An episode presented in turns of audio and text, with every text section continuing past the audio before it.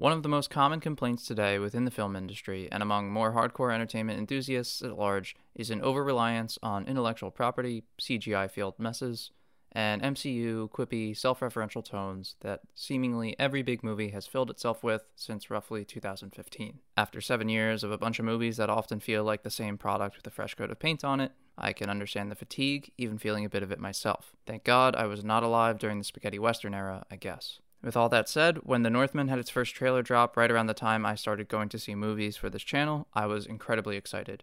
I knew the director, Robert Eggers, had made some crazy weird stuff in the past that I was really able to appreciate. The Witch was a very engaging horror movie, even with lots of barriers to entry, and The Lighthouse was just so weird that it became amazing. With both of these relatively inaccessible movies being things that I really enjoyed, there was pretty much no way I was going to miss an opportunity to see the same guy interpret Norse culture and Vikings, especially after this trailer. Thank you, Father! I will save you, Mother! I will kill you, Fjölnir! I will avenge you, Father.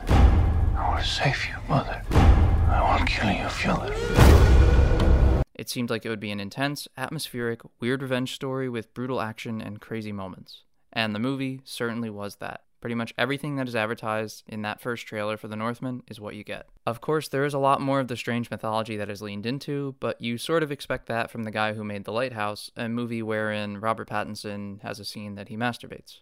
And there is, once again, unfortunately, a lot less Willem Dafoe that I had anticipated, which seems to be some sort of unfortunate theme in every movie that I end up reviewing on this channel. Nevertheless, neither of these things alone would have given me pause or impacted my enjoyment of the film under typical circumstances. When you've got so much working in your film's favor, it's going to be hard for me not to enjoy myself. You've got outstanding performances from everyone involved, particularly Skarsgård, Claes Bang, and Nicole Kidman. For those who may not be familiar with Nicole Kidman, she broke out in a role for AMC Theaters doing her pre show speech, because heartbreak feels good in a place like this. Anyways, on top of the other performances, you have some really beautiful shots in this, with great use of the camera and one take scenes. An entire village raid, I am pretty sure, never cuts until the battle is finished. You get this entire brutal attack all in one shot, in one take. Landscapes and sets are also really astounding. It's everything you could imagine this practically ancient time of Vikings to be like beautiful snowfall, unrelenting elements, and a roughshod integration of human settlements and civilizations with the environment. The score also makes excellent use of guttural sorts of throat singing noises that just really accent the movie in a great way. With all my praise being sung, and believe me, there's a lot of it, I think it would be more productive at this point for me to discuss my more controversial points in the film.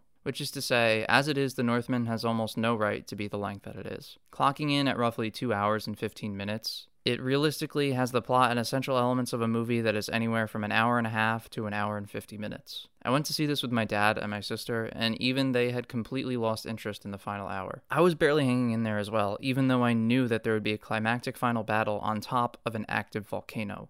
I feel like you have to try incredibly hard to almost lose me when I know that this is going to be happening in your movie and I have enjoyed all of your previous works.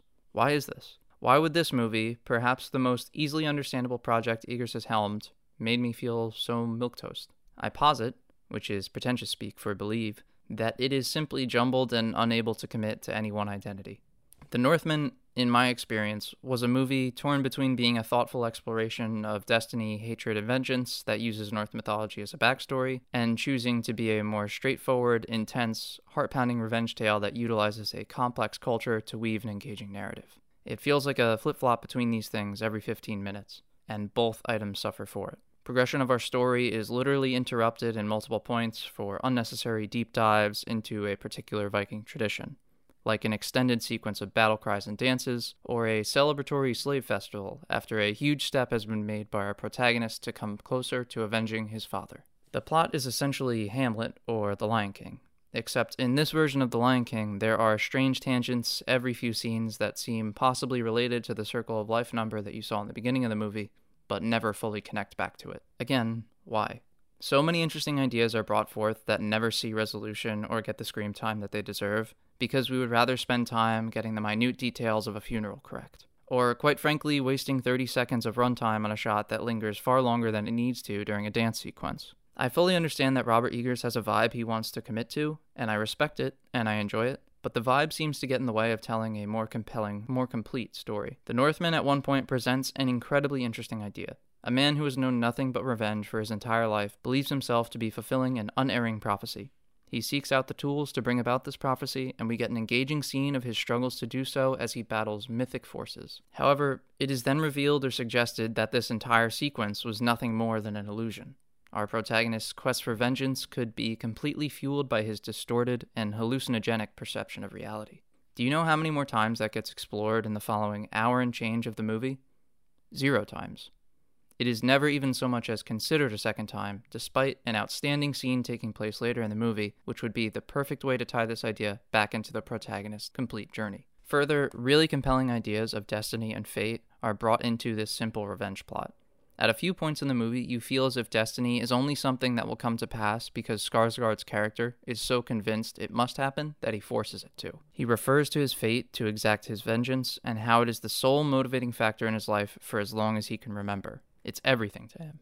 Then, this destiny, quite honestly, feels like it could crumble to dust during the final act of the film. There is clear opportunity after opportunity for Skarsgård to avoid what was foretold to be his fate, but he cannot find it in himself to take it. I find this, quite frankly, the most boring exploration of the idea that's possible. Perhaps after all the things he's learned, all the secrets he has uncovered, and all the people he has met along the way, Skarsgård might want his fate to be different. Perhaps he wants to change his destiny, or at the very least, no longer wishes to pursue it actively. Perhaps the road he set himself out on, the road he takes to avoid his destiny, is the very one that ends up sealing his fate as it was foretold. It would certainly make for a more emotionally impactful climax than the one we got. We were robbed of an opportunity to see a man consumed by vengeance have that very same manifestation of vengeance come back to consume him. Might I say, all of this could have still happened on top of an active volcano, which is the one thing I forgive the final act for. Also, my other biggest criticism of this story is how much time it spends during the least interesting part of our hero's journey. The guy arrives at the home of the man he is supposed to kill like 40 minutes into the movie.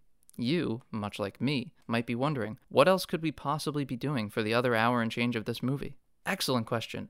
The guy just cosplays as a slave for like half an hour without doing anything. For whatever reason, he doesn't start exacting his revenge on his uncle until his uncle starts actually being nice to him. Which brings up the entire idea of whether or not Skarsgård was on a just journey to begin with, but that's for another tangent. I mean, it's one thing to commit yourself to not just killing him, but trying to ruin his life for everything he did and killing your father. But even that doesn't start in earnest until another 15 or 20 minutes pass. Then there's this weird intermission between the life ruining that he does and the final confrontation between Skarsgård and his uncle. It's just strange pacing. Like I said, the film also brings up, mostly in the last act of the story, the idea that our hero is not so heroic after all. He faces many moral and ethical obstacles that make him question if his life's purpose has any real merit to it. This is an incredibly interesting spin on revenge, and it has the potential to really shatter our hero's world. Except this is more of a throwaway concept explored in a single scene, then not really brought up again for the remainder of the film.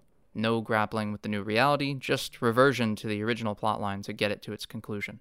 I believe there is a much more interesting story that was not told for the Northman. A story where we see his life molded by a prophecy he was told at a young age a story where a singular quest to avenge his fallen father molds our hero into a murderous rage monster on a mission. A story where this monster encounters obstacle after obstacle, not of the physical kind, but emotional and psychological ones. Obstacles that chip away and slowly shatter his entire worldview until it finally comes to a crescendo in a climactic and revealing conversation with Nicole Kidman. A story where this conversation breaks the Northman so deeply he is forced to abandon the only path he knows, but it's already too late a story where he sealed his own destiny with a decade of pursuing this vengeance on a man, only for it to come back to haunt him. A story where, in the moments where he finally understands the truth about the events of his life and his say in how they play out, it is too late for our hero to change his fate. This, to me, would have been a more fulfilling tale from Robert Eggers, but it is not the film we got. What we did get was very well done, no doubt, but it leaves a feeling of wanting and of believing that there should be more. As I said, there are spectacular and fantastic things throughout this movie.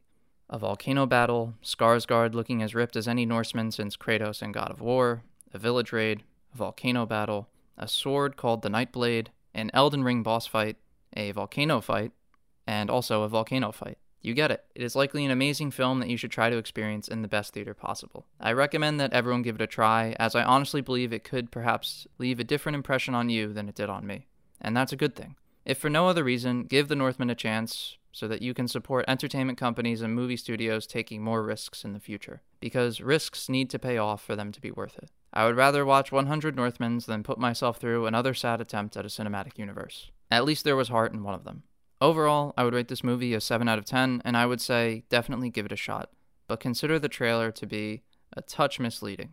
For all my shit talking of cinematic universes, my next review will be regarding one of the most famous, if not the most famous, cinematic universes. That's right, I talk about a Marvel movie for the first time next week. See you then.